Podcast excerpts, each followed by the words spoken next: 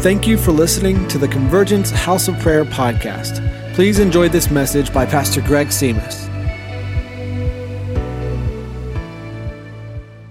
We're going to transition just a little bit. I have this crazy testimony I'm going to have someone, Ken and Anita, share. So where are they? Are they right there?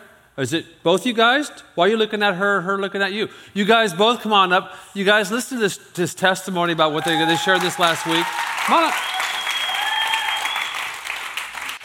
And I was talking to them last week, and after service, and they were just sharing this testimony, and I was just like, oh, man, can you guys share this testimony next week? Are you going to be in church here next week? And they're like, yeah, I think so.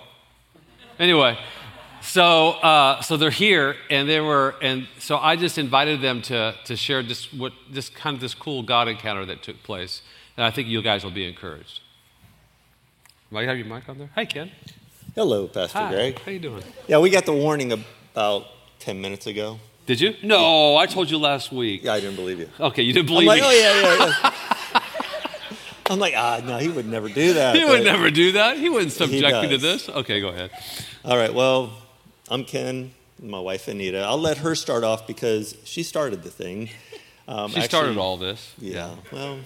We kind of started together. Okay. We were in San Diego visiting our daughter, and we were out driving around, and my daughter said, well, I got to get gas, Mom, and use the restroom.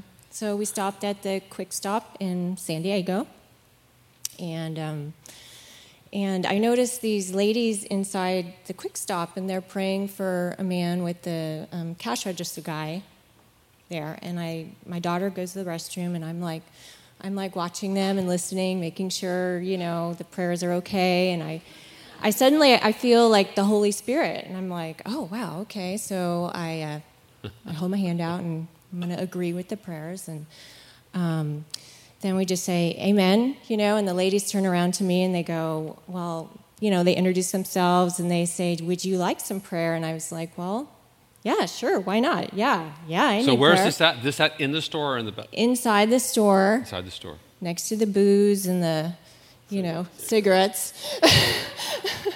So she asked me, they start to pray, and she says, well, I think we need to pray throne room prayers.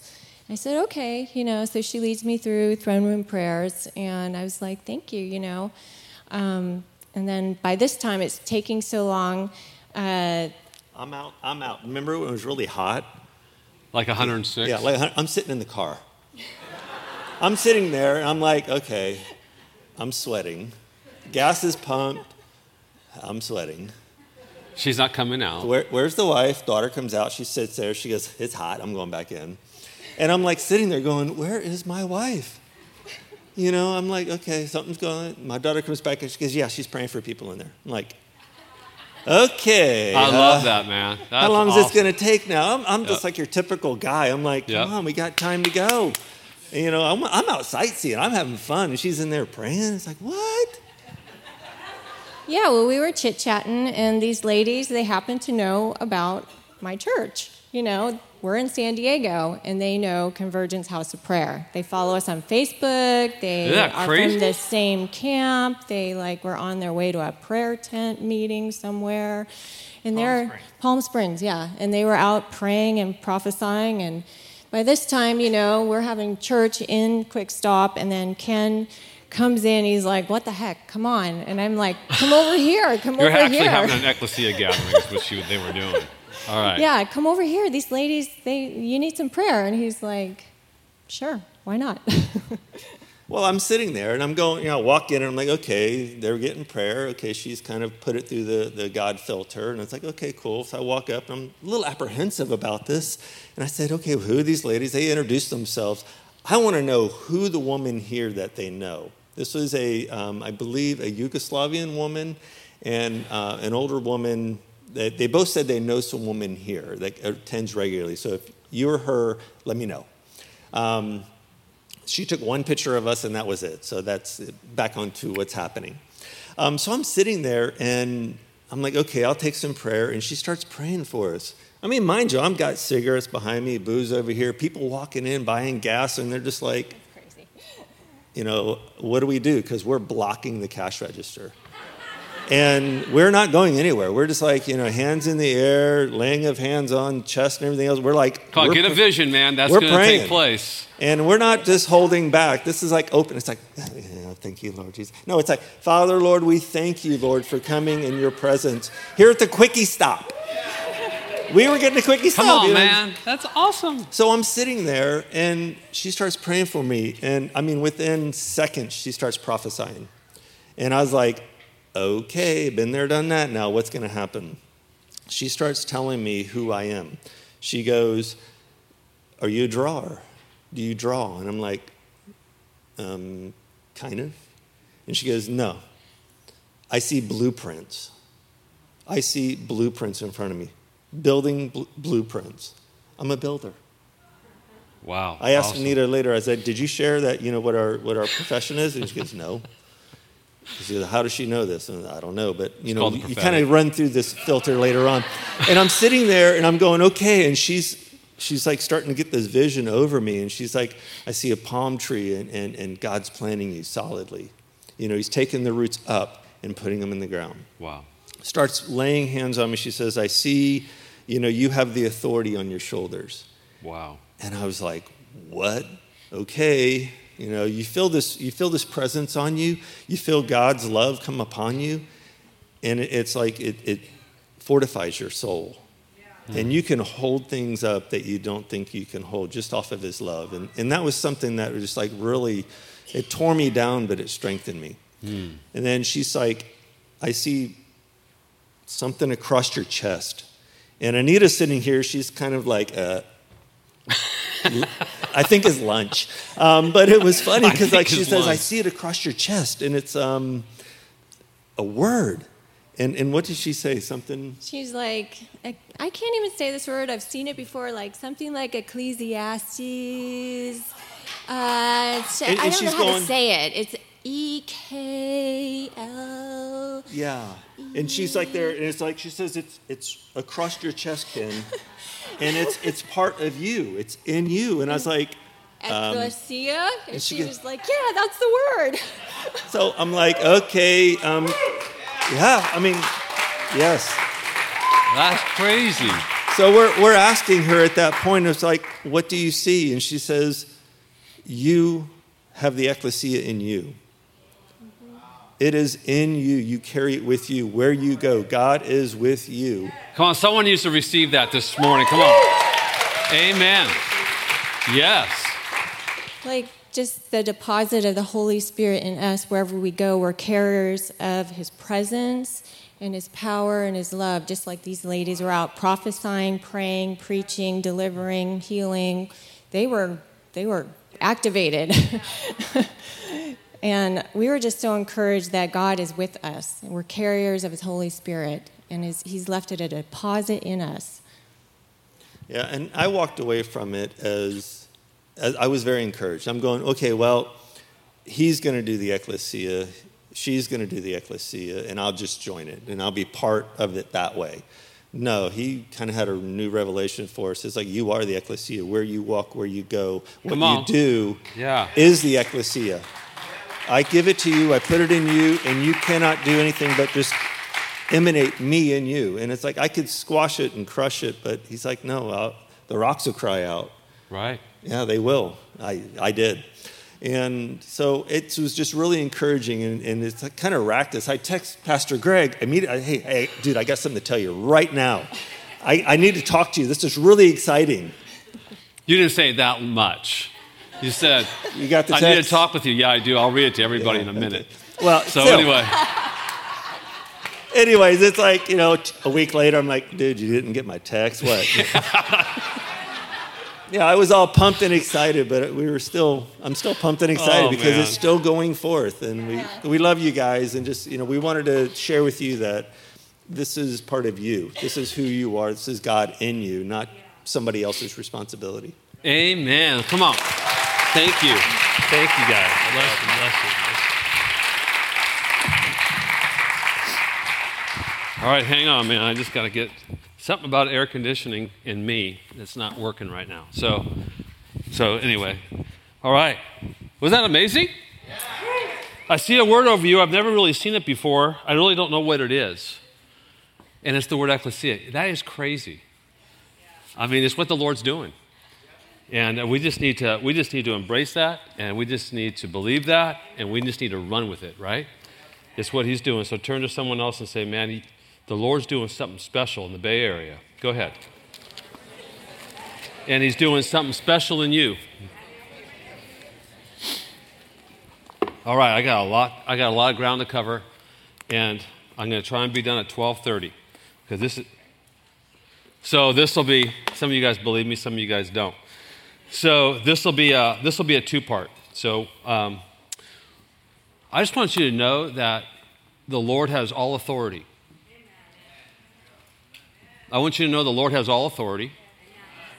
I'm going to keep saying it till that resonates and the amens really climb the ladder. Because you know the Lord has all authority, and you are not a victim. That you're a saint of God. You're not even a sinner if you know Jesus. You're a saint, right? That's your foundation. That's what you can stand on. And it doesn't matter what your feelings are telling you. It's what the Word of God says about you. And that we don't fight for victory. We fight from it. And we need to be people who actually take the gospel into dark places and not react to the darkness. So we have to begin shifting our thinking in our paradigm where the enemy is afraid of us. Because Jesus has all authority, and he's given us the keys to the kingdom. So remember, Jesus didn't establish a religion, he brought a government. And we have to understand that. In Matthew 4:17, he says, repent, for the kingdom of heaven is near, right?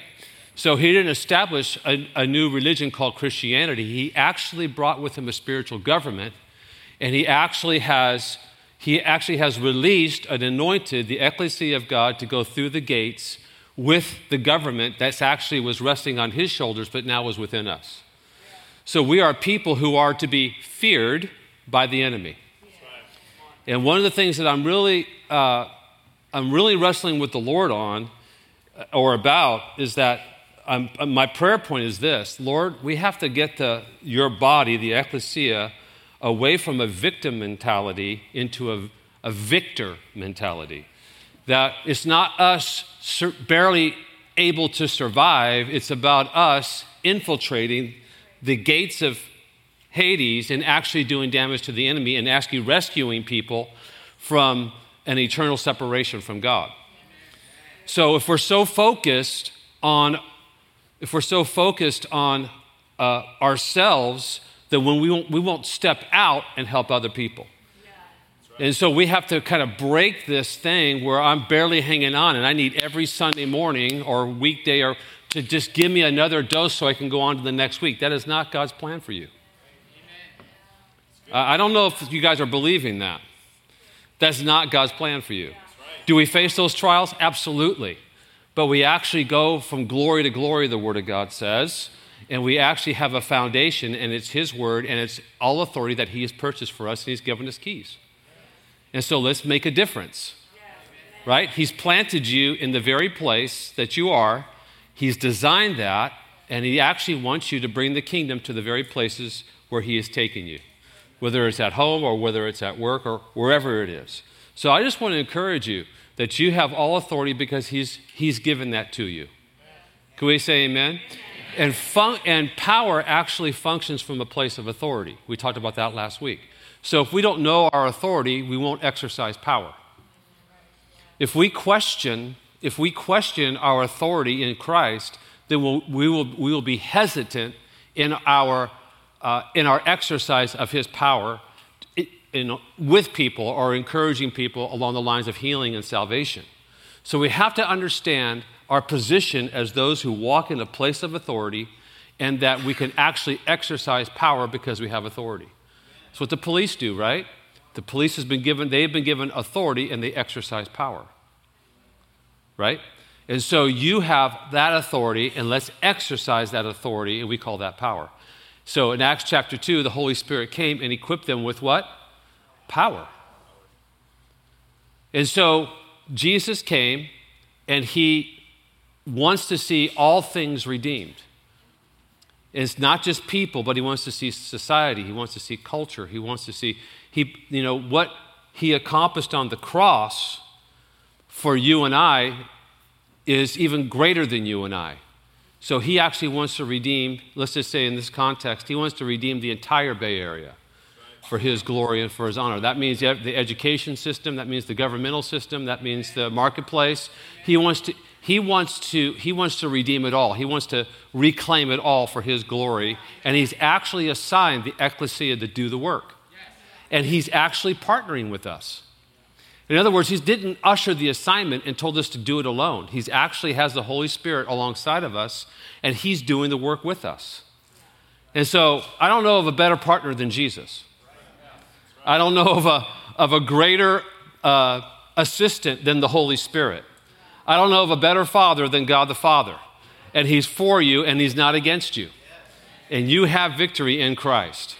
All right. So take your Bibles. Let's look at Mark 16. And then we're going to jump over to Matthew 28.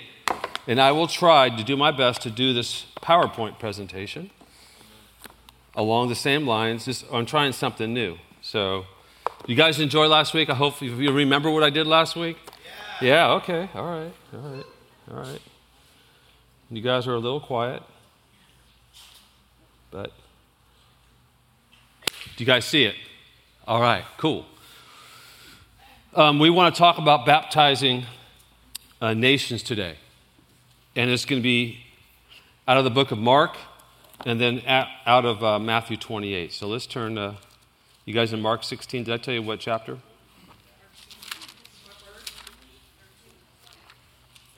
Let me get there. All right. Verse 15. And he said to them, "Go into all the world and preach the good news to all creation. Whoever believes and is baptized will be saved, but whoever does not believe will be condemned. And these signs will accompany those who believe. In my name, they will drive out demons. They will speak in new tongues. They will pick up snakes with their hands. And when they drink deadly poison, it will not hurt them at all. They will place their hands on sick people and they will get well." That's a people who are functioning from a place of authority and power. And you carry that. Yes. Amen. All right, Matthew 28.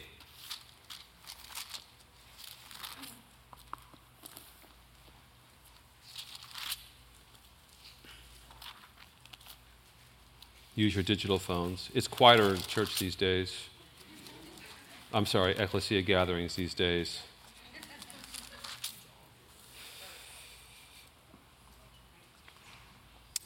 Verse 16. Matthew 28, verse 16. Then the 11 disciples went to Galilee, to the mountain where Jesus had told them to go. And when they saw him, they worshipped him, but some doubted. Then Jesus came to them and said, "All authority in heaven and on earth has been given to me." How much authority? All authority. I don't know why my PowerPoint did that, but it did. "Therefore, go and make disciples of all nations, baptizing them in the name of the Father and of the Son and of the Holy Spirit, and teaching them to obey everything I have commanded you. And surely I am with you always, to the very end of the age." So last week we talked about discipling nations. And in essence, discipling nations is bringing the kingdom of God to where people live, that Jesus came to seek and to save those who are lost, that Jesus has given us all authority, and it's our responsibility to exercise that authority with power. Yeah. It's our responsibility to exercise that authority with power. It's our responsibility. Amen. Let me just say it again. It's our responsibility. Amen. We do this as we go to bless, to fellowship, to minister and proclaim. So he's given us all authority. We exercise that authority with power as the ecclesia. So that simply says that we have to empower the believer. We have to encourage the believer that they actually have that same anointing as those that are standing behind a pulpit. That's right. Yeah. And that my function is going to be different than your function, but we are both ministers of the gospel. That's right. We both carry the anointing of the Holy Spirit. Right. So though my function is different, that would be my calling. You are just as anointed as I am. You are just as anointed as the person next to you. You are just as anointed as I am. You're just as anointed as Bill Johnson. You carry that same. Now we have to tap into those things, right? But I want you to come to a greater revelation, just a simple reminder that you are anointed by the Holy Spirit to carry the gospel to the nations. Yeah. Baptizing nations is a process of letting the leaven or the yeast of the kingdom, the teachings of Jesus and the power of the Holy Spirit, work through that nation. It is much like how leaven and yeast is inserted in dough. When yeast is inserted in the dough does not rise immediately, but rather over time. The leaven or the yeast, we call it yeast, right? But in the Bible, it's leaven. The leaven sets in motion a process that in time produces change once the leaven fully works through the dough. So baptizing a nation is actually functions as leaven in dough. It actually begins to permeate and spread, whether that's in a nation, whether that's in the Bay Area, whether that's in a local high school, whether that's in a home. So let's define the word baptize. The word baptize is a transliteration. Could everyone say that? Let's just try that together. Transliteration. Now, this is so key. I'm going to spend a little bit of time on this, letting you know the difference between a translation and a transliteration. Because the word baptize is not necessarily a translation, but it's actually a transliteration. You guys ready for that? Translation is a quite familiar concept. A translator takes the text in one language and converts it to the equivalent text in another language. In the case of a biblical translation, a translator takes the ancient Greek, Hebrew. You guys just go ahead, put your theology cap on just for a moment. Stay with me, okay? All right. In the case of biblical translation, a translator takes the ancient Greek, Hebrew, and Aramaic text, which is unreadable to the majority of Christians, and converts it to the equivalent text in English. However, the problem with translation is that there is not always an equivalent text from one language to another. Transliteration, you guys staying with me? Here it is. Transliteration is when the translator takes a word in one language, adjusts it a little to make it look and sound more like the other language, and then places it in the rest of the text of that language.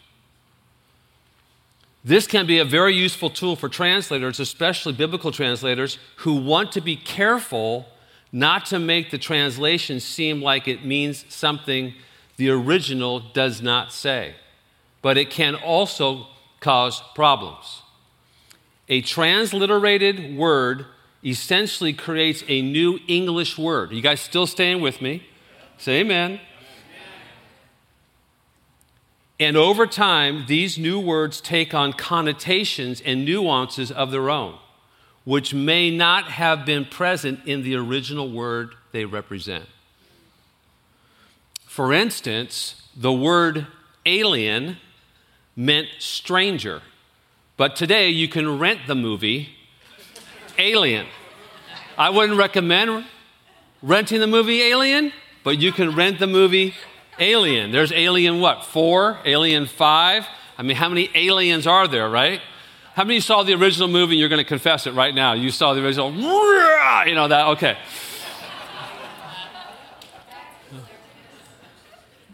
But that's a word that's been transliterated. So when you think of alien, some of you might think of, you know, people who are strangers in a particular country or don't have citizenship in a particular country. Others think that, yeah, I remember watching that movie 8 times, you know, or whatever amount of times you saw the movie. So that's a transliteration that has a nuance that has been changed through time. So the bottom line is a transliteration means to transcribe letters in a word from one language to a corresponding letters of another. A transliterated word essentially creates a new English word. And over time, these new words take on connotations and nuances of their own, which may not be present in the original word that they represent, like I just said. So I want to say it for emphasis. So this is what happened with the word baptize. Baptize is a transliterated word which they actually did not have a human equivalent.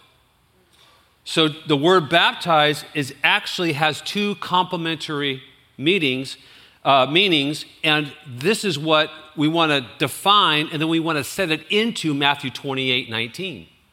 Because Jesus says to go, as you go, make disciples and baptize nations. If we don't understand what baptize is, we're not going to have a full understanding of the commission. Right. If we don't have a full understanding of the commission, we don't really know what to do. Yeah. Is the Lord saying what you want to do is you want to take a whole country and put it in water and bring it out of water? You can't do that. So what we've done is we think as baptism as with the agent of water. You put people in water and you take people out of water.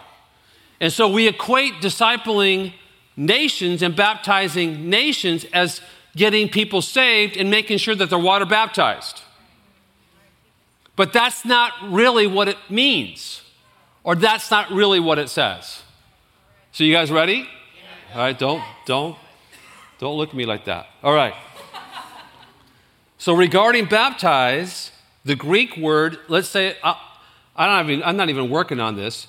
The Greek word is baptizo. Everyone, let's say it together. Come on, we're going to have like a transliteration word study today, all right? Everyone say the word baptizo. Baptizo. The English equivalent is baptize. This Greek word has a broader meaning than just submerging something into something else. Baptizo was used to describe a process that resulted in a permanent change of state or condition.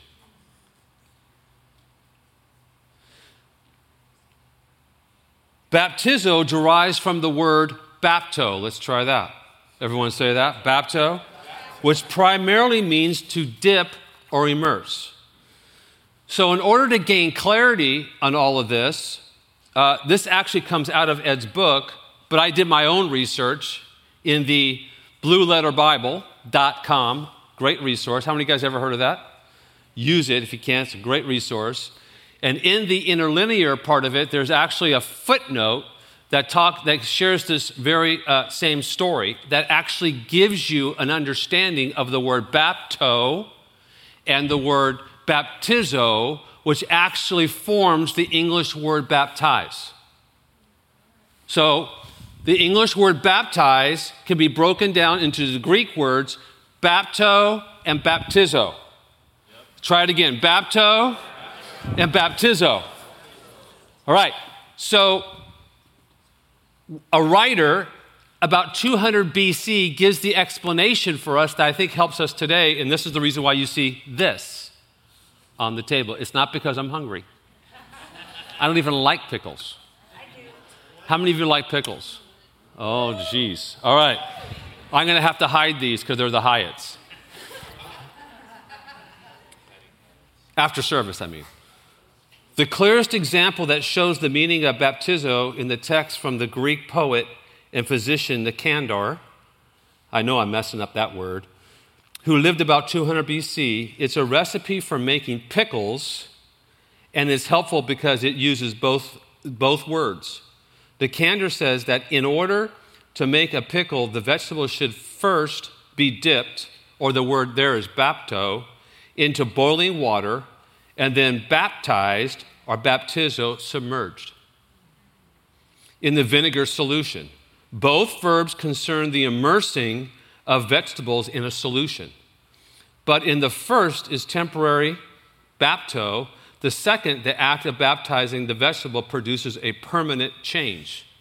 Baptize or baptizo. Ed says in his book, the dipping of the cucumber in hot water softens its skin, making it receptive to the vinegar into which it is submerged later. Without the former dip, the unsoftened skin would prevent or delay its transformation into a pickle. Isn't that kind of a weird analogy? This is the case of an individual, the initial power encounter, bapto by the Holy Spirit, must be followed by the permanent submersion or baptizo in the Word of God. Bapto releases the power of God. Baptizo is the Word of God. So what they did, I don't even claim to know what I'm not a canner. I don't, whatever, jellies and all. I don't do this stuff. All right? So you guys might do this stuff. I don't do this stuff. I'm just trusting the text. And I watched a YouTube video. All right? That's about it. So back in the day, they would actually have this be hot water. This is a cucumber. I like cucumbers, though. I like cucumbers. I just don't like pickles. And anyway, there's no spiritual application. Don't get prophetic on me. All right? So what they would do, this would be hot water. So in order to make this prepared to sit in the vinegar, I think that's vinegar, what they would do is they would actually take it in hot water and they would dip it, they would remove it, and they would put it in the container. Now, this is huge. But they would submerge it into a container that actually brings transformation. Yes. This is what the word baptize means. The word baptize has two meanings that are complementary. It doesn't mean simply submerging people in water. It doesn't, it includes that. It just doesn't mean that altogether. Yeah. So when we're talking about baptizing nations, let me put this guy back in here.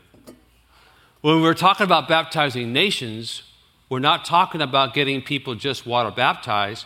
We actually want them into a place where they're encountered by God. And then that nation, that city is encountered by God. And then we want to put them in the vinegar, all right, which is the teachings of Jesus in the power of the Holy Spirit. So you need both Spirit and you need the Word. Yeah. Let's make it practical. So in your work, the bapto would be something like you begin to pray over every single, cubicle. You begin making a declaration that your business or this business belongs to God. It could be a school. If you're a youth pastor, if you're a young person, you begin making declarations over your school. You begin to call it, you're actually in the bapto process as you're making declarations. What if a kid gets saved in the local high school? Now you're moving from there, you're moving into the baptizo process. So for me, when I was a youth pastor way back in the day, you know what I'm saying? People over 40, you guys understand, right? Because that's about where I'm at.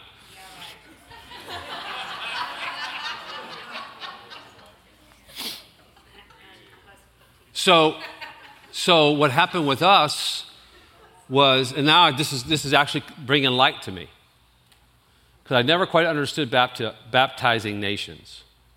I thought that you'd have to have a really big swimming pool. But if we understand there's a process involved, there's the initial encounter, and then there's a process, we actually begin to infiltrate the systems.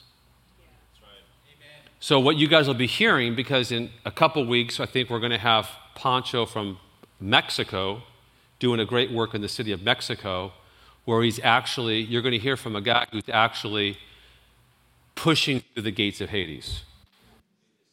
Like, you guys are going to be, his story, his testimony is amazing. And then you're going to hear from Ken Gott. He's from Sunderland, England. He's coming here October 15th. So Pancho 8th, Ken Gott the 15th, and you're going to begin to. And Ken was instrumental in the Toronto blessing with John Arnott, and what God did in Sunderland, England, which is the very birthplace of Smith Wigglesworth, right? So you're going to hear how they are actually, they've baptized their cities. They have actually baptoed their cities, and they're in the process of now baptizing or baptizo their communities in their cities. Amen. So when I was a youth pastor way back in the day, in my 20s, just to let you know how old I might be. So what the Lord did is that we started going after our high schools. And so we had a bunch of kids that were getting saved in our high schools, namely two high schools, American High School and Kennedy High School. And there was a program called Youth Alive, which was an AG, Assemblies of God youth program, actually an outreach program that goes into high schools. We adopted that program, and I started training these kids to be pastors in the teenage world. And we began to infiltrate the school system. We actually began to baptizo the school system by bringing the teachings of Jesus into the school. And how did they do that? Well, I couldn't lead a Bible study at lunch, but they could. So my job was to actually raise up these pastors to actually pastor their school. And they're all like 15 and 16 and 17 years old. And they're pastoring their school. So here I am. I had access to go to the lunch meetings, like to the, I can go there at lunch. I don't know if you can do that these days. I went there at lunch, and I was the spectator, but I would meet with these kids at 6 a.m. in the morning. Can you believe teenagers getting up at 6 o'clock in the morning and go to Denny's?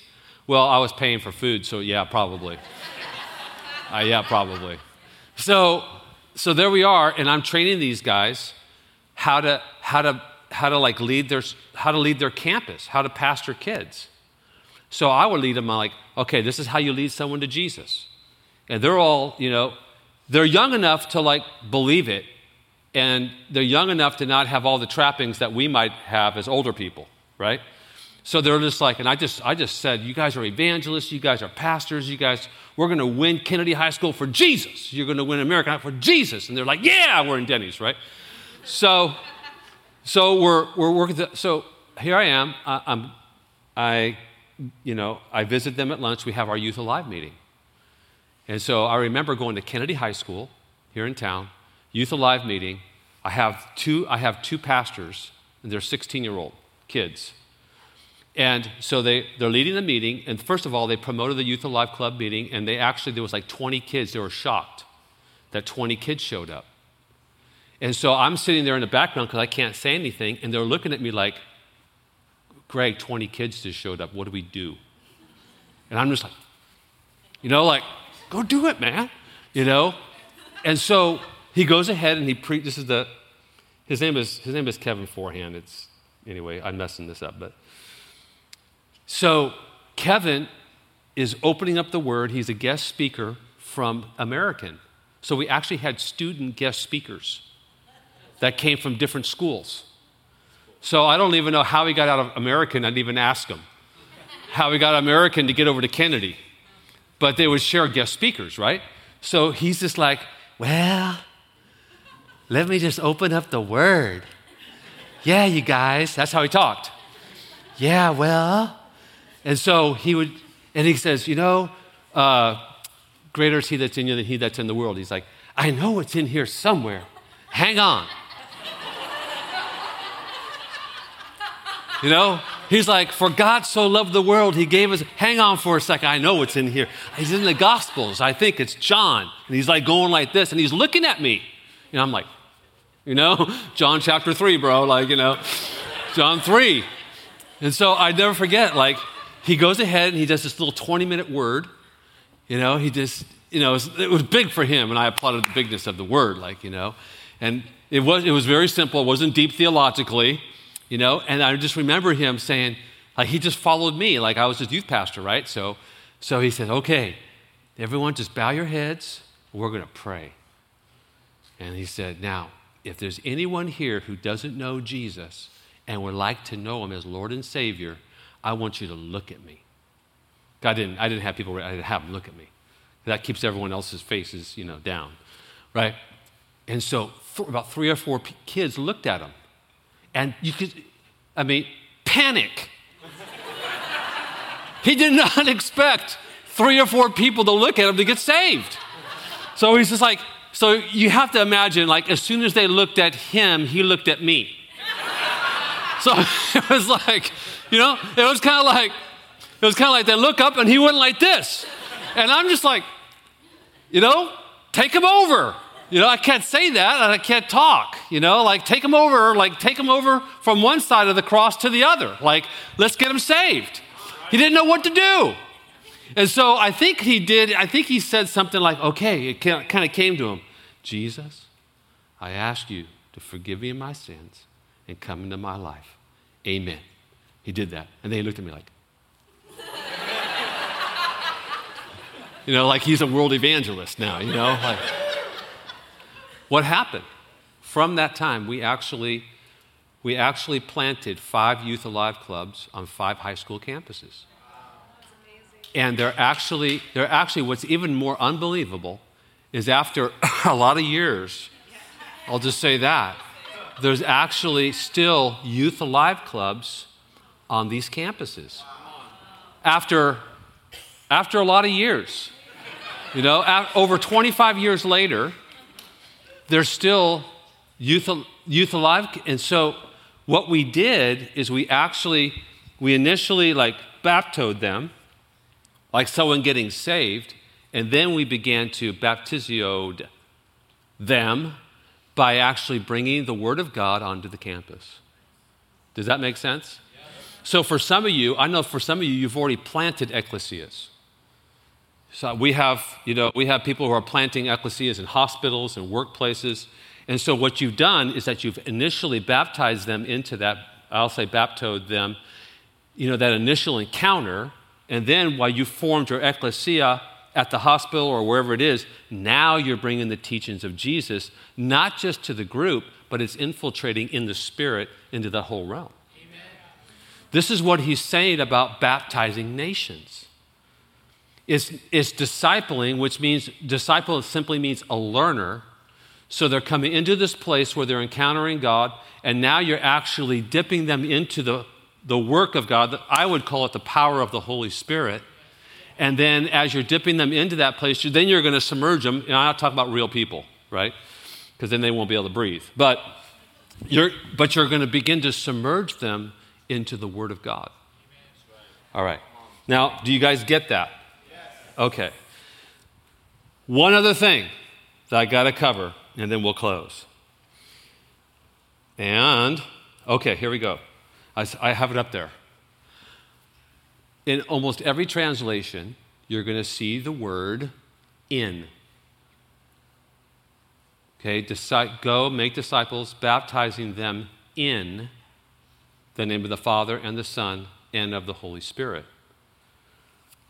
The preposition, I am not an English major. All right, this is just out of my research. The preposition that's used in this word, stay with me, but this is crucial, is movement or direction or entry, something going in but does not come out. The preposition that is actually used for the word in means becoming the possession of, the coming under the protection of the triune God. Into here means movement from outside to inside the very essence of God. What I'm proposing to you today, I think it's the only translation that I actually see it rendering correctly is the New American Standard. The word actually is the preposition not, I'll tell you why in a moment, is not the word in, but it's the word into. Go make disciples, baptizing them into the Father, the Son, and the Holy Spirit. You're not baptizing them in, because that actually is a formula. And the picture I get is a guy going, baptizing them in the name of the Father, Son, and the Holy Spirit. I'm saying that's legit. But in this particular portion of Scripture, it's actually the word baptizing them into something that's permanent. It's into something that stays. You guys track when you're looking like you don't believe me. That's good. And I'll tell you why in a moment if I can find my notes here. Say amen or something. Because I don't even know. Okay, here we go.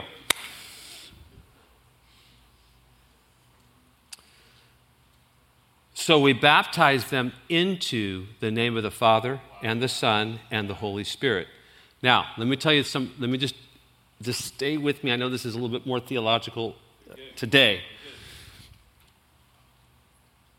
But we got that translation from the Bible translators who took the translation from Jerome's Latin Vulgate Bible translation. Just remember, don't even try and remember that. You can if you want to, you can do your own research. But they didn't take it from the original Greek language. They took it from a translated portion of Scripture. But if you looked at it, even in my NIV Bible, I have the NIV 1984, not the new one. Anyway. Woo, don't go there. 1984, it says, has a footnote and says the word into in the footnote. So Matthew 28:19 should read, go make disciples, baptizing them into the name of the Father and the Son and the Holy Spirit.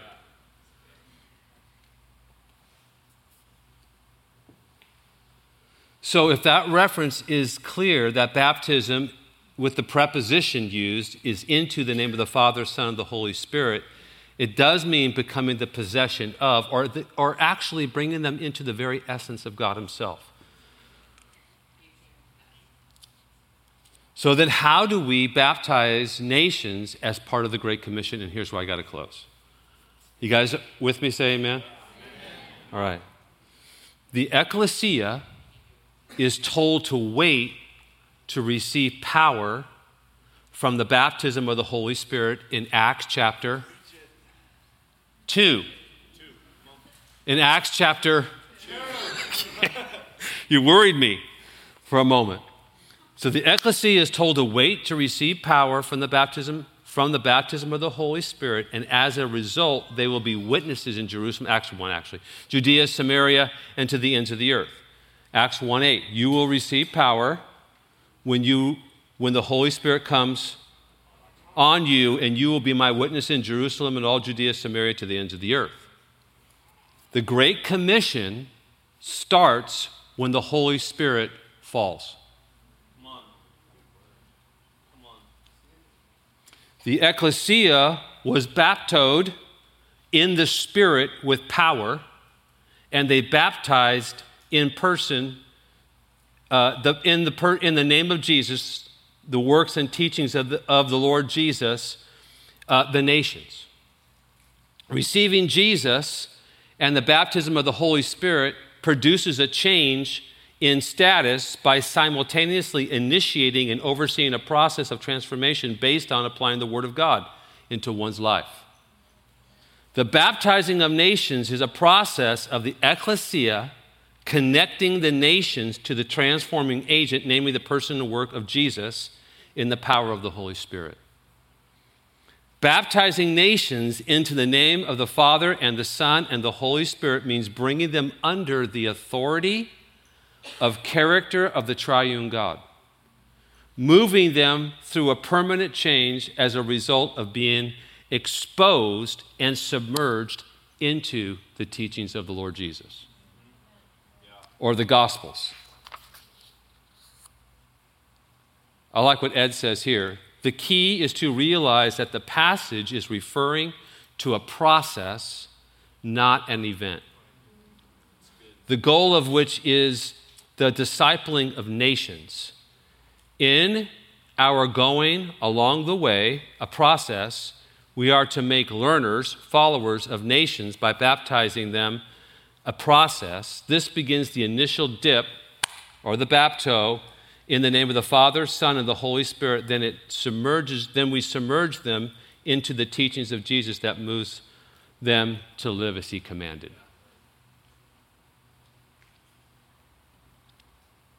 So who does the baptizing in the nations? The ecclesia does. That's right. Next week, I want to talk to you about how do I get started in doing that. I want to begin focusing on a practical application of that reality. Let me summarize it today by simply giving you a gentle, but loving encouragement to do it. Some of you are already baptizing your workplaces. Some of you are already, your homes are already being baptized, right? You have to look at the baptizing of a home, the baptizing of a school, the baptizing of a nation, the baptizing of a city, the baptizing of a region, the baptizing of the East Bay, the baptizing of the San Jose, Fremont, all that is when we actually bring them into a place of encounter. And when we try and go Holy Spirit light, we have little influence. Right. It's Holy Spirit full power. Yes. So we don't pull the Holy Spirit back into neutral, because we don't want to scare them off.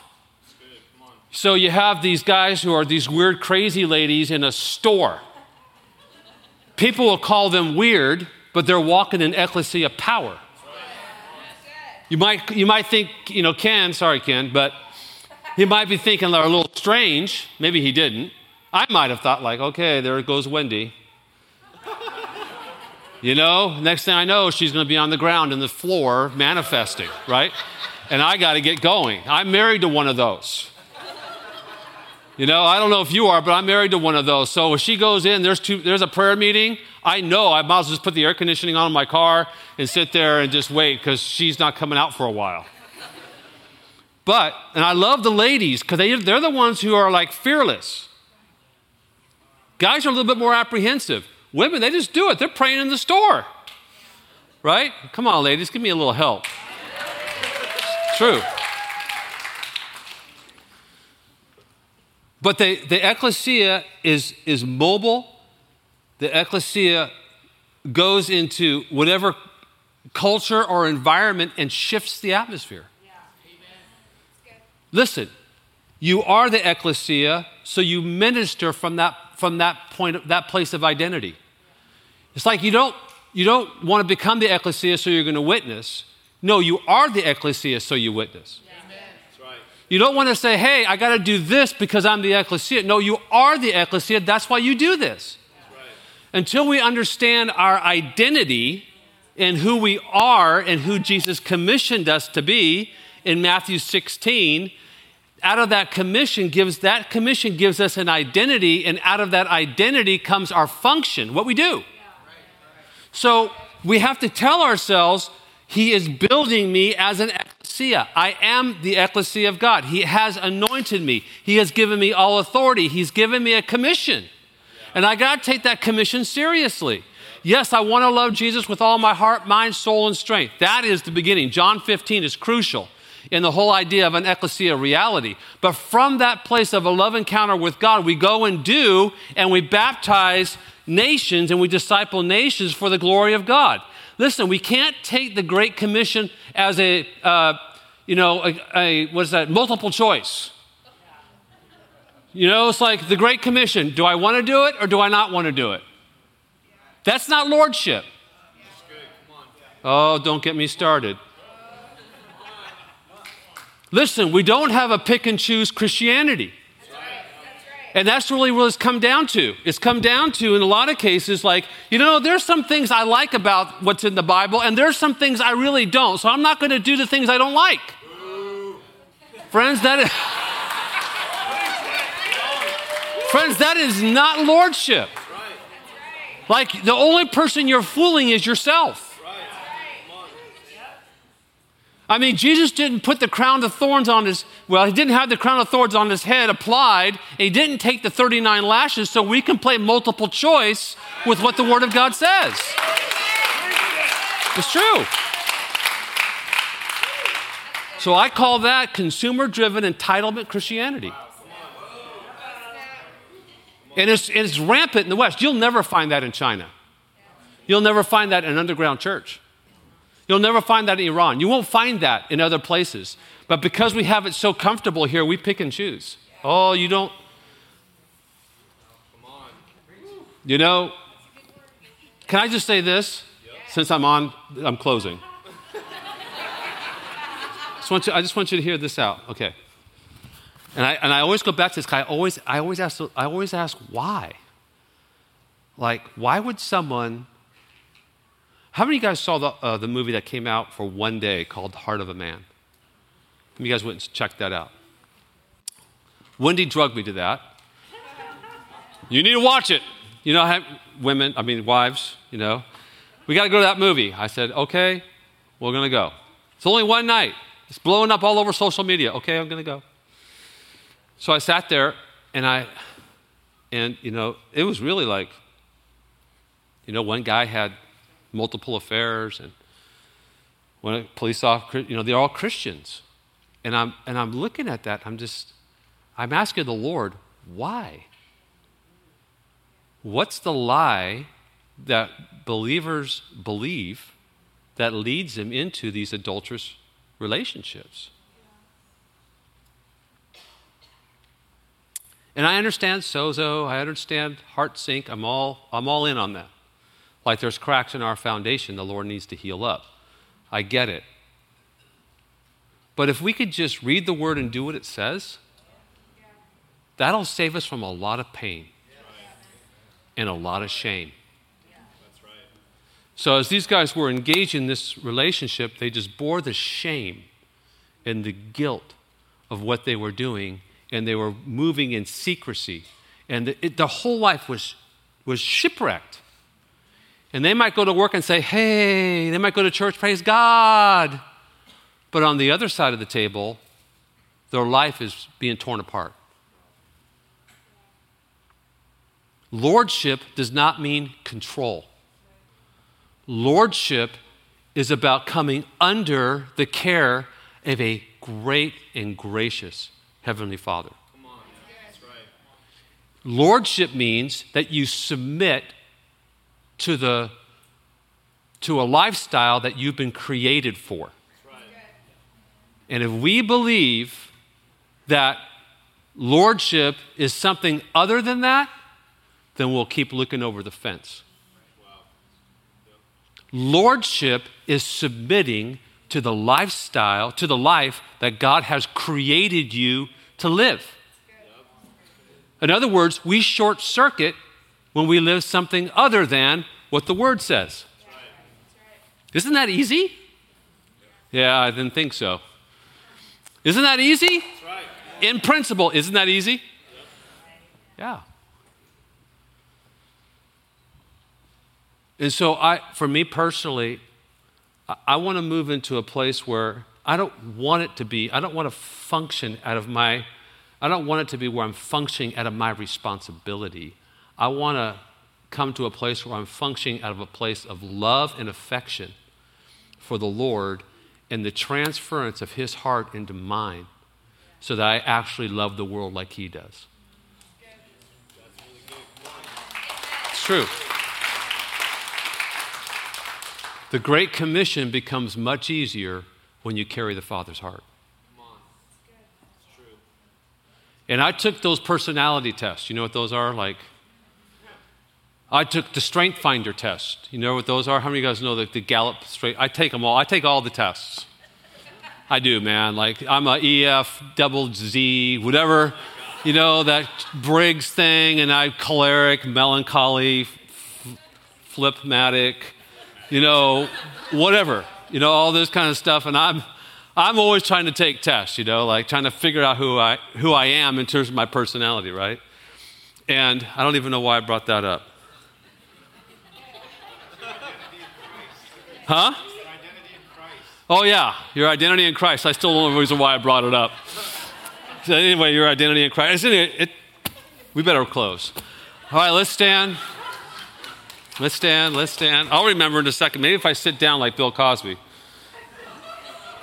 I'll remember. I still don't remember. Oh my goodness, that's crazy.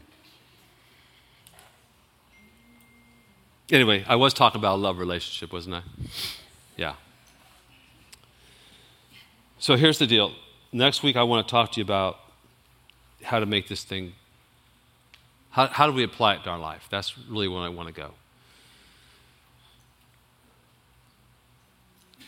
But I think this afternoon now, I just want us to move into a place where we posture our heart. And we begin to talk to the Lord about this passage of Scripture. This great commission, go, make disciples, baptizing them in the name of the Father and the Son and the Holy Spirit. And I want you to ask the Lord, Lord, how can I apply that verse, those verses, the Great Commission, to my life?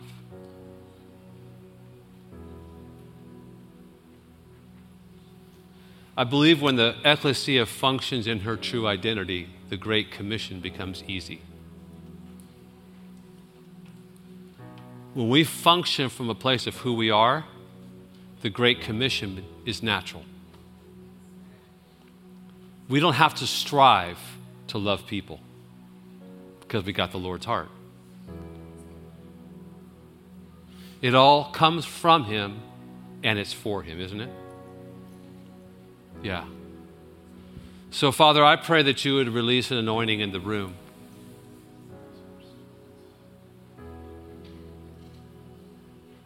Though we know it's our responsibility, God, I just pray that it becomes like the great Apostle Paul, where the love of God is so burning in me, I have to tell somebody. Lord, I pray that we don't merely function from a place of responsibility, but we actually do this thing out of a place of intimacy.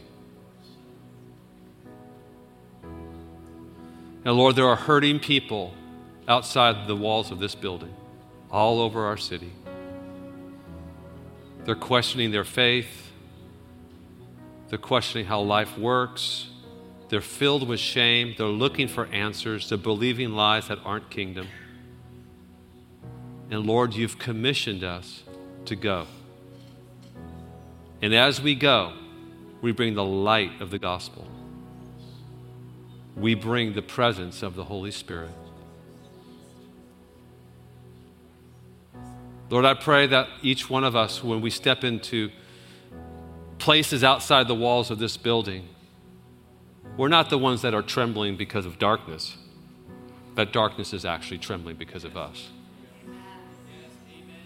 Lord, I pray that we actually shift our paradigm.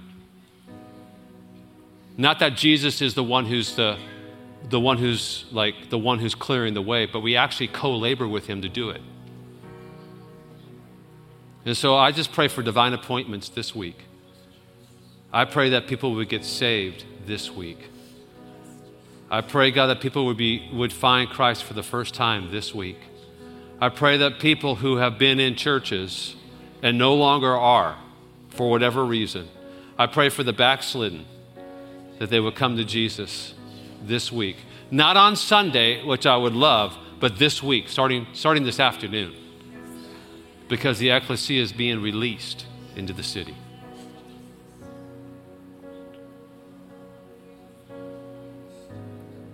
And I just pray that the tangible presence of the Holy Spirit would rest on every single person right now in this room, and that they would actually feel the presence of the Lord on them.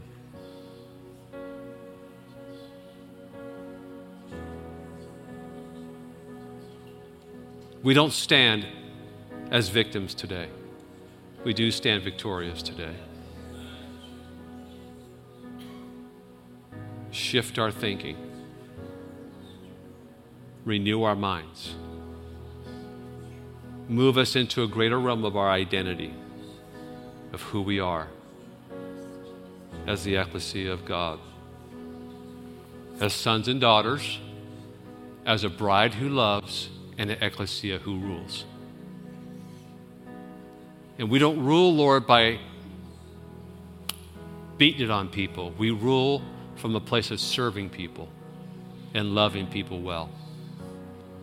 So I just release that over every person in the room. For those who are struggling this afternoon with some of the things I said at the end of this meeting, and there's sin in your life, and when I went there, you were like, oh, I just want to let you know that the Lord sees it anyway, and what's done in secret is not really done in secret, not fully. But you know, His love for you never changes. His love for you is constant. It's continuous. And even in your darkest place, He's still calling your name. And He wants to restore you.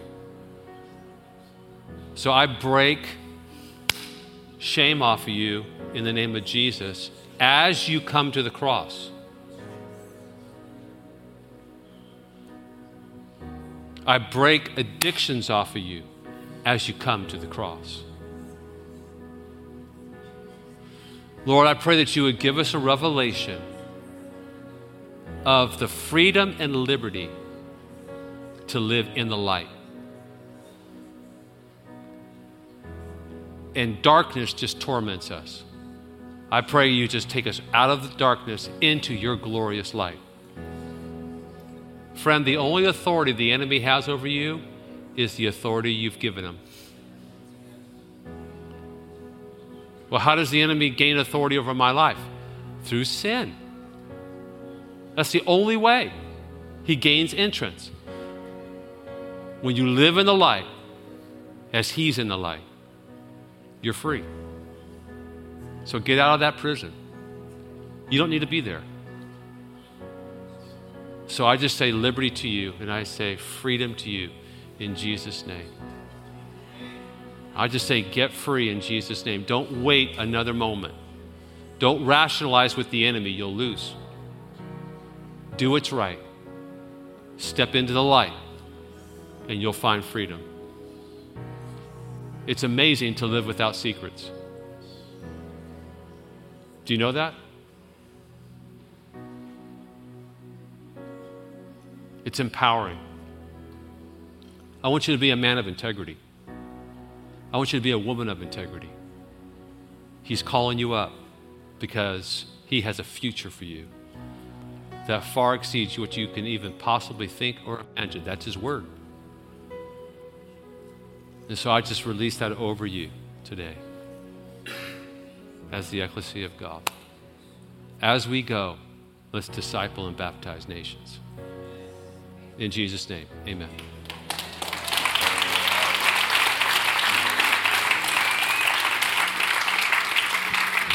All right. So we have prayer servants here that if any of that spoke to you, make your way to the front, man. Like, get your heart right with the Lord. Like, people who are going to pray for you. If you're on your way home, whatever, just get it right with the Lord. It's not hard. Just step into it. He's there. He'll meet you. Don't let the enemy lie to you. Amen? All right, you're going to have an amazing week. Just turn to someone and say, you're going to have an amazing, amazing, amazing week. You're going to have an amazing week. Yeah, it's going to be so good. We hope you enjoyed this message. For more messages like this, please subscribe, and thank you for listening.